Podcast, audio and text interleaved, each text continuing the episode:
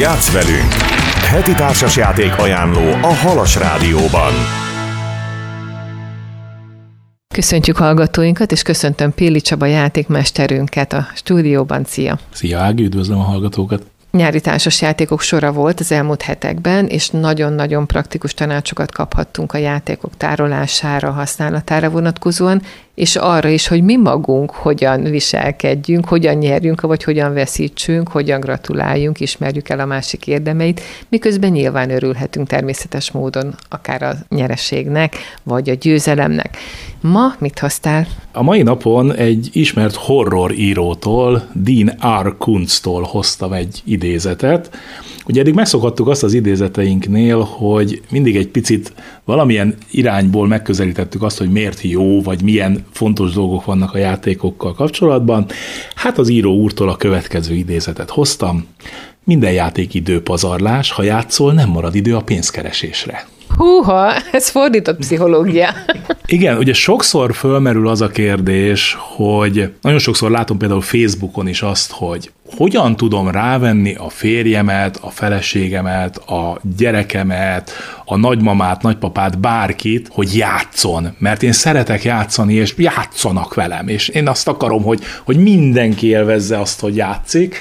Ugye fölmerül az ilyenkor az a kérdés, hogy hát általában a legtöbbször az szokott lenni, hogy nem társasjátékozik velem a férjem, mit javasoltok? Hát az első 3 javaslat között szokott az lenni, hogy válj el, és aztán ezt általában azért persze ilyen viccesen szoktuk megjegyezni. A lényeg azért az szokott ilyenkor lenni, hogy vannak azok az emberek, akiket nem biztos, hogy meg kell győzni arról. Tehát nem kell mindenkit meggyőznünk arról, hogy játszani akar. Mert ha valaki nem érzi komfortosan magát egy társasjáték mellett, nem érzi komfortosan magát azzal, hogy ő itt mondjuk veszíthet. Ugye erről már beszéltünk, hogy ugye a vereséget sokan nehezen tűrik. Sokan nehezen tűrik az, hogy kiderül az, hogy ő nem tökéletes. Hogy ő azt az imidzset építette föl, azt a képet alakította ki magáról a többiek felé, hogy ő mindenben a 100%-os és perfekcionista megvalósítást követi, és nagyon tudja zavarni azt, hogy leül egy játék elé, és ott nem tud tökéletes lenni. És nem biztos, hogy ilyenkor nekem mindenáron meg kell győznöm mindenkit arról, hogy de neked akkor is jó lesz játszani. Mert annál sincs szerintem sokkal rosszabb, amikor úgy ül le valaki velem játszani, hogy na jó, játszunk, de mikor lesz már vége, meg közben a telefonját nyomkodja, meg teljesen máshol van, és nem is ezzel foglalkozik, csak az a jó, örüljél, mert játszok veled. Ilyenkor nem biztos, hogy ez nekem is jó élmény lesz. Sőt, biztos, hogy nem. Én azt gondolom, hogy nem kell mindenkire ráerőltetni. Van egy olyan gondolat a társasjátékos világban, hogy igazából mindenki szeret játszani. Tehát nincs olyan ember, aki ne szeretne játszani, viszont elképzelhető az, hogy te még nem találtad meg azt a játékot, amivel te szeretsz játszani. Esetleg jó módszer lehet, hogy ha nem akar játszani, hogy esetleg keressen olyas valamit, ő maga, amivel szívesen játszana velem. Így van. Például én nagyon sokszor futottam bele abba, hogy most itt nem akarok sztereotípiákkal dobálózni, de 2-3 ember is pontosan ugyanabból a kategóriából jött, ezek a pénzügyi világból jött emberek, akik nagyon abban forognak, hogy úgy mindent promptra megvan, és mindenki van számolva. És haszna van, kézzelfogható. Így van, tehát még a haszon is.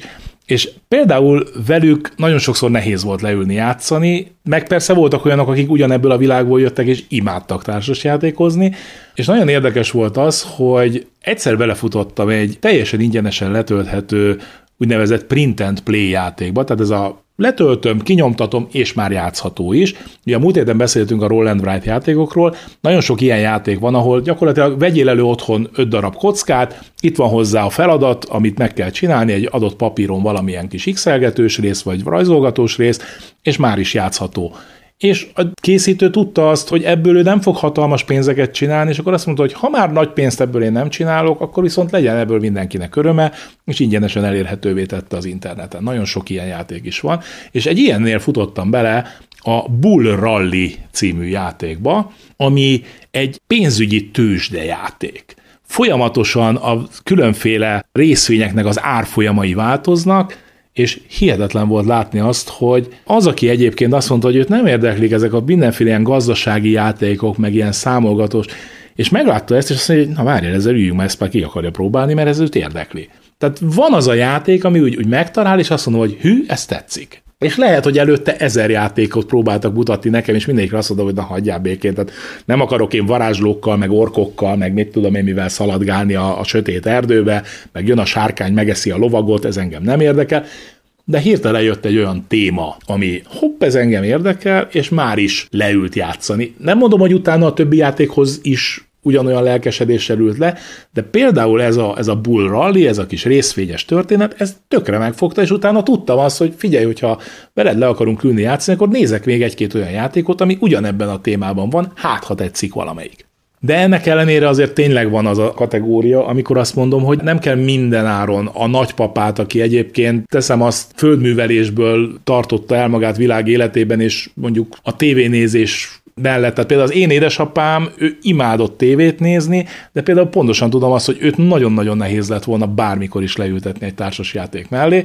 Persze lehet, hogy lett volna olyan, amit ő is szeretett volna, hát sajnos mire én elkezdtem komolyabban foglalkozni a társasjátékokkal, ő már elment, de most is bajba lennék, ha még életben lenne, hogy milyen játék lenne az, ami őt valószínű érdekelni. Tehát nem biztos, hogy mindenáron mindenkit le kell ültetni. Egyébként valóban talán a legnehezebb pontjára tapintottunk rá a társasjátékoknak, főleg ma így Covid után, amikor megsérültek a közösségeink és a társas együttléteink, hogy a társasjátékhoz általában társ kell. Ugye van olyan játék, amit egyedül is lehet játszani, de azért a legtöbbhöz társ kell, és szerintem rögtön ott akad fel egy csomó játék, hogy 4, ja hát mi csak 2-en vagyunk, vagy csak 3-an, vagy abból a 3-ból is soha nem bírom rávenni mondjuk az anyut vagy az aput. Tehát ugye ez egy nagyon nehéz történet, de hát ez messze vezetne ennek az okait kutatni. Bízunk benne, hogy előbb-utóbb mindenki talál társakat a társasjátékhoz, ha máshol nem a Tibor társasjátékklubba, a Martonasi Pál Városi Könyvtárba péntek délutánonként. Viszont ha már itt ezt említetted, akkor nem beszéltük meg előre, de pontosan rátapintottál arra, hogy miről szeretnék a mai napon konkrétan beszélni. Egy nagyon érdekes kifejezés a magyarban ez, hogy társasjáték. Az angolban 2 kifejezés van a játékra, az egyik a toy, a másik a game. A toy az ugye azok a típusú játékok, amit a gyerek ölelget, tehát ezek a plüsmacik, meg nyuszi, meg hasonlók, meg az építőkocka. A game az viszont, ami nekünk a társasjáték. Viszont a magyarban társasjáték az társasjáték, tehát maga a magyar kifejezés az azt célozza meg, és így került be ugye a köztudatba, hogy ez egy társas játék, tehát hogy ehhez nekem társ kell. És nagyon sokszor fölmerül az a kérdés, hogy akkor az egyszemélyes társasjáték idézőjelesen az társasjáték? És ugye itt borul a magyar nyelv sajnos ebből a szempontból, mert ugye hát egy személlyel azért nehéz arról beszélni, hogy társasjátékozok, de közben az, amit játszok, az egy társasjáték lesz, egy game, csak épp a magyarban erre nincs külön kifejezés. Gyakorlatilag ugye az angolban van egy olyan kifejezés, hogy tabletop game, tehát ami az asztalon játszható játékok, igazából ezek a társasjátékok, és ezen belül van még a board game, ami ugye meg a táblás játék. Igazából ezek a kifejezések valahol léteznek a magyarban is, de hogyha egy átlagos embert megkérdezek, akkor társasjáték az társasjáték, és pont. Tehát ott nem nagyon vannak ezek kategorizálva.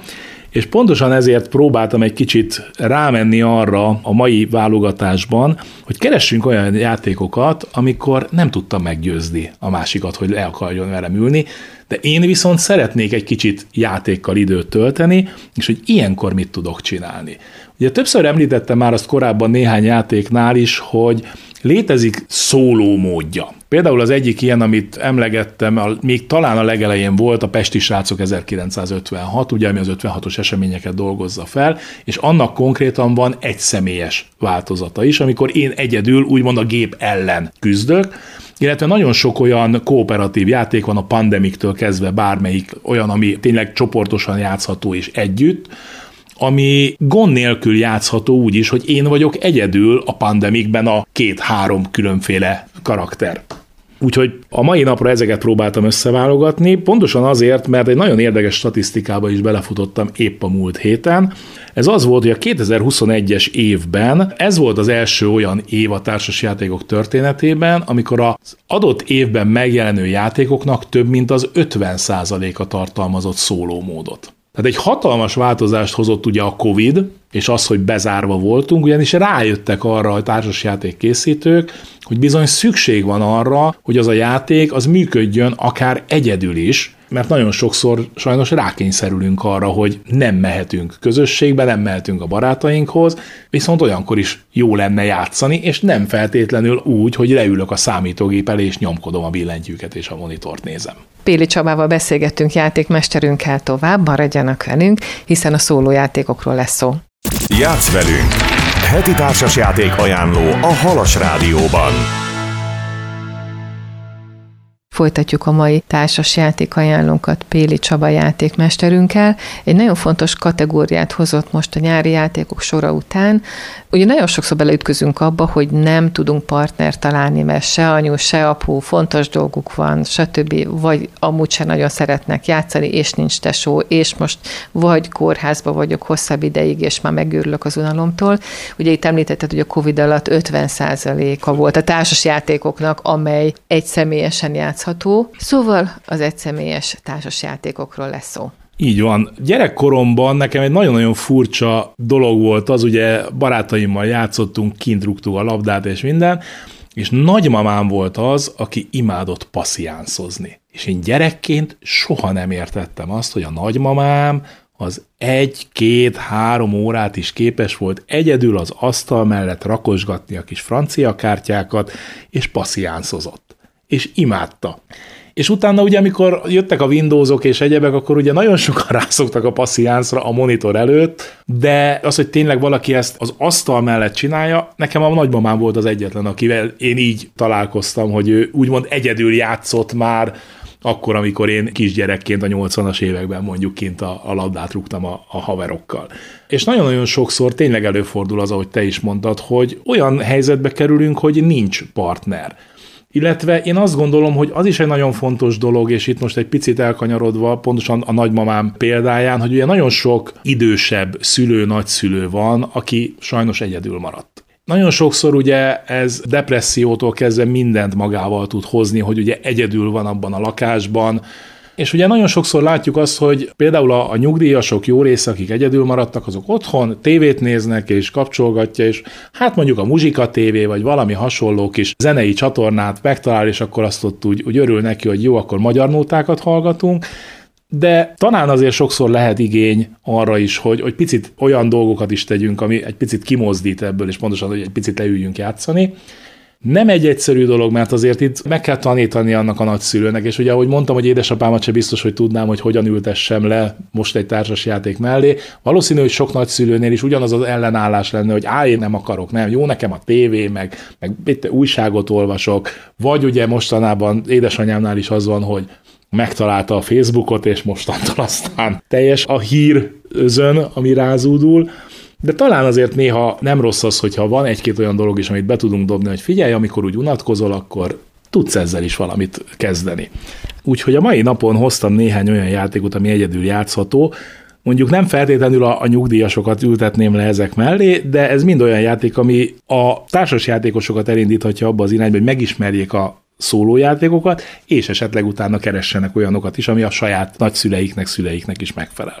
Az első, egy már korábban is említett játékot hoztam újra, ez a Mondrian Blocks. Ugye erről beszéltem már korábban, hogy ezt a kiadó keresett meg bennünket, és egy nagyon-nagyon jó partneri kapcsolat alakult ki velük. A Mondrian Blocks egy egyszerű kis logikai játék, van egy dobozom, vannak különféle kis lapkáim, ezeket a lapkákat kell a dobozba úgy elhelyezni, hogy a végén le tudjam csukni a doboz tetejét. És ugye ezt korábban, mint versenyjáték említettem, hogy ugye lehet többen egymás ellen versenyezni. Viszont remekül működik a játék úgy is, hogyha én teljesen egyedül ülök le, és csak meg akarom oldani a feladatokat. A szellemi frissen tartásra nagyon-nagyon jó ez a játék, és ugye, ha emlékeznek rá esetleg a hallgatók, hogy korábban erről a játékról, amikor beszéltünk, akkor ugye mondtam azt, hogy nagyon jó ebben a játékban, hogy ha csak 90 fokkal elforgatom a feladatlapkát, már teljesen más, és az emberi agy az úgy fog működni, hogy nem fogom tudni ugyanúgy összerakni, elforgatva általában a feladványt. Tehát egy nagyon-nagyon jó kis szellemi frissen tartó játék a Mondrian Blocks. A következő egy viszonylag friss beszerzés a klub játékai között, ez a Hősök útja. Itt egy hős történetét fogjuk kialakítani, aki valami egyszerű sorból, tehát egy parasztgyerek, egy valamilyen segéd egy műhelyben, egy apród, valaki vagyunk egy fantazi világban, és szépen haladunk előre a történetünkkel, és fejleszgetjük a karakterünket. Lehet versenyezni is egymással. Működik úgy is a játék, hogy több játékos egymás ellen játszik, és ki lesz a végén a legnagyobb hős. Játszható úgy is, hogy vannak a dobozban ellenlábasok, és egy adott ellenlábas ellen indul az én karakterem, és próbálom ezt az ellenlábast a végén, a történet végén hősként legyőzni. Egy nagyon-nagyon jó pofa játék, és nagyon-nagyon szép illusztrációi vannak. A következő játékunk a Sagrada. Ugye ez a Sagrada Familiára, a barcelonai Szent Család templomra utal a játék címe is. A Sagrada Familia üvegablakait fogjuk elkészíteni kockákból. Tehát dobókockákból nagyon-nagyon szép ilyen, hát ilyen zselészerű, tehát ilyen kis átlátszó kis nagyon szép kockák vannak benne, azokból fogunk ablakot építeni. Ezt is lehet egymással versenyezve játszani, de tökéletesen működik a játék, úgyis, hogy én egyedül ülök le, és próbálok saját magammal versenyezni, saját magam eredményénél még jobbat elérni, és közben egy gyönyörű kis, pici kis üvegablak fog a kockákból megépülni, tehát mintha tényleg egy mozaikot építenénk.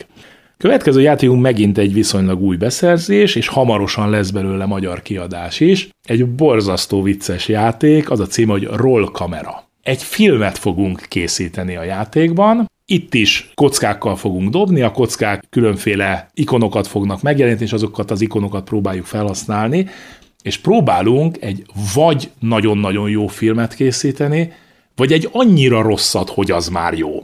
Citromdíj, ugye tudjuk. Így van. És tehát tényleg úgy működik a játék, hogyha egy közepes filmet csinálunk, az nem jó. Tehát a közepes film az nem ér semmit. Vagy jó legyen, tehát érjünk el egy bizonyos szintet a minőségnél úgy, hogy az már jónak számítson, vagy legyen annyira rossz, hogy abból már úgymond legenda legyen. Tehát nagyon sokszor ugye tényleg egy film attól lesz legendás, hogy annyira rossz, hogy azt 3 sör mellett a buliba indulva minden egyes alkalommal berakjuk a kollégiumba, és azon röhögünk, hogy mennyire hülyeség a film. Na ebben a játékban van lehetőség ilyen filmet is készíteni, és közben nagyon vicces az a része, hogy mindenki egy szerepet kap, a stáb egy szerepét. Mindenkinek van egy kis plusz lehetősége, a rendező például bármikor mondhatja azt, hogy csapó, a világosító az például szabályozhatja, hogy a szobában, ahol játszunk, hogy legyenek a fények. Tehát neki van joga ahhoz, hogy változtasson a fényviszonyokon. Tehát ilyen nagyon érdekes a játék, és ez is működik egy játékos módban, akkor egyedül próbálok egy filmet összehozni. Gyakorlatilag a játék pontosan ugyanúgy működik, mint többen, ugye többen kooperatív egyébként a játék, tehát közösen próbáljuk összerakni a filmet, ugye ahogy azt mondtam a Pandemic esetében is, hogy itt játszhatunk több szerepet, egy játékos módban is van lehetőség arra, hogy egy egész filmet összerakjak. Egy nagyon jó pofa játék. A következő játékunk egy picit izgalmas témát boncolgat, és sokaknak ez konkrétan vörös posztó, a játékot úgy hívják, hogy Vörös előőrs. A játék története szerint ugye Amerika megnyerte az űrversenyt, elértek a Holdra, de az oroszok itt nem álltak meg, és ők mentek tovább. És mi egy másik bolygóra érkező orosz űrhajó legénységét fogjuk irányítani. Alapban ez is egy olyan játék, hogy versengünk egymással, viszont ami ebben egy nagyon érdekes dolog, hogy nincsenek saját bábuink. Tehát ugye itt bizony egy nagy közös célért küzdünk, eldönthetem azt, hogy a bányászt a bányába küldöm, és akkor ő szenet fog termelni, és viszonylag vidáman, vagy esetleg elküldöm a halászt a bányába, aki kevesebb szenet fog termelni, és ezért még szomorú is lesz, viszont valami mást fogok ezért kapni. Tehát lehet, hogy például valaki pont a kör végén a halászunkért kapna pontot, és én azért küldöm el a bányába, hogy a halász szomorúbb legyen, és a másik játékos ne kapjon érte annyi pontot majd, amikor a pontozásra kerül a sor. Egy nagyon-nagyon érdekes játék, és nagyon jól működik egyedül is, nagyon jól meg van csinálva az automata játékos ellenünk, egy kártyapakliból húzunk mindig különféle dolgokat, hogy az automata játékos mit fog csinálni, és szuperül működik. Annak ellenére, hogy mondom, tehát a téma miatt nagyon sokan azt mondják, hogy hát ők ezt nem. Tehát nem az űrverseny, inkább az orosz téma az, ami sok embernél ki szokta verni a biztosítékot. Pedig én azt gondolom, hogy az asztalnál ezeket, ilyen dolgokat el lehetne engedni. És ez kifejezetten hozza azt az érzést, hogy nem egyedül játszom, hiszen az automat az majdnem olyan, mint egy társ. Egyébként nagyon sok olyan szólójáték van, ahol pontosan úgy van megcsinálva, hogy egy automata ellen játszunk. Ilyen az utolsó játékunk is, amit én nagyon-nagyon szeretek. Ez a Star Realms, amit már többször említettem, talán a legelején, amikor a kétszemélyes játékok voltak, ott föl is hoztam. És ennek van egy Star Realms Frontiers kiegészítő, tehát igazából az alapjátékhoz is hozzá lehet csapni a Frontiers kártyáit, de teljesen önállóan is játszható ez a játék, tehát csak ebben a dobozban lévő pakli is tökéletesen játszhatóvá teszi a játékot, és ebben van egy személyes mód is. Amikor valamilyen űr ellenfelet kapunk, ott is megvannak a különféle szabályok, hogy ő hogyan fog lépni, tehát például mondjuk a legerősebb egységemet fogja először támadni, ha azt megteheti, tehát megvan az a sorrend, hogy mindig a legerősebbtől kezdve választja ki a célpontjait, tehát mindig van egy szabály, egy algoritmus arra, hogy hogyan kell nekem a gép helyett lépni, tehát igazából itt is szinte egy ellenféllel játszom, de közben egyedül ülök az asztalnál, és nagyon-nagyon izgalmas megtalálni azt, hogy az adott ellenfél ellen milyen kombináció lesz jó, mert ugye bent van a pakliban 4 különböző szín, azokból próbálok kombinációkat felépíteni, viszont nagyon sokszor van az, hogy egy bizonyos ellenfél ellen nem jó egy adott kombináció. Tehát például, amit először kipróbáltunk, ott a gép megkapta az összes olyan kártyát a pakliból, amivel javítani lehet az én bázisomat. Tehát egyetlen egy olyan kártyánk se volt, ahol én a sérülést javítani tudtam volna. És ott például nagyon rá kellett menni arra, hogy egy olyan paklit építsek magamnak, olyan kártyákat szerezzek, amik minél gyorsabban szétszedik az ellenfelet, mert ha én időt adok neki, akkor ő folyamatosan fölgyógyítja magát. Tehát egy nagyon érdekes játék, hogy egyedül kikombinálva azt, hogy hogyan tudom az adott ellenfelet legyőzni, és itt, ha jól emlékszem, akkor abban a pici dobozban 8 különféle ellenfelet kapunk, 8 különféle stratégiát igénylő ellenfelet, tehát elég sokáig le lehet kötni magunkat egyedül is ezzel a játékkal, amíg megjönnek a barátok, és tudunk velük is játszani. Csaba, azt gondolom, hogy nagyon hasznos volt ez a mai adás is, hiszen az egyedül játszható játékok soráról beszélgettél, ilyeneket hoztál ma nekünk, de ahogy be is fejezted, reméljük, hogy azért előbb-utóbb mindenki abba az élethelyzetbe kerül, amikor valódi több személyes játékokat is játszhatna, de addig is karba kell tartani a lelkét és a szellemét. Köszönjük, hogy itt voltál ismét. Köszönöm, hogy itt lehettem. Pilli Csaba játékmesterrel beszélgettünk, örülünk, hogy velünk tartottak önök is. Csányi Ágnes voltam a mikrofonnál.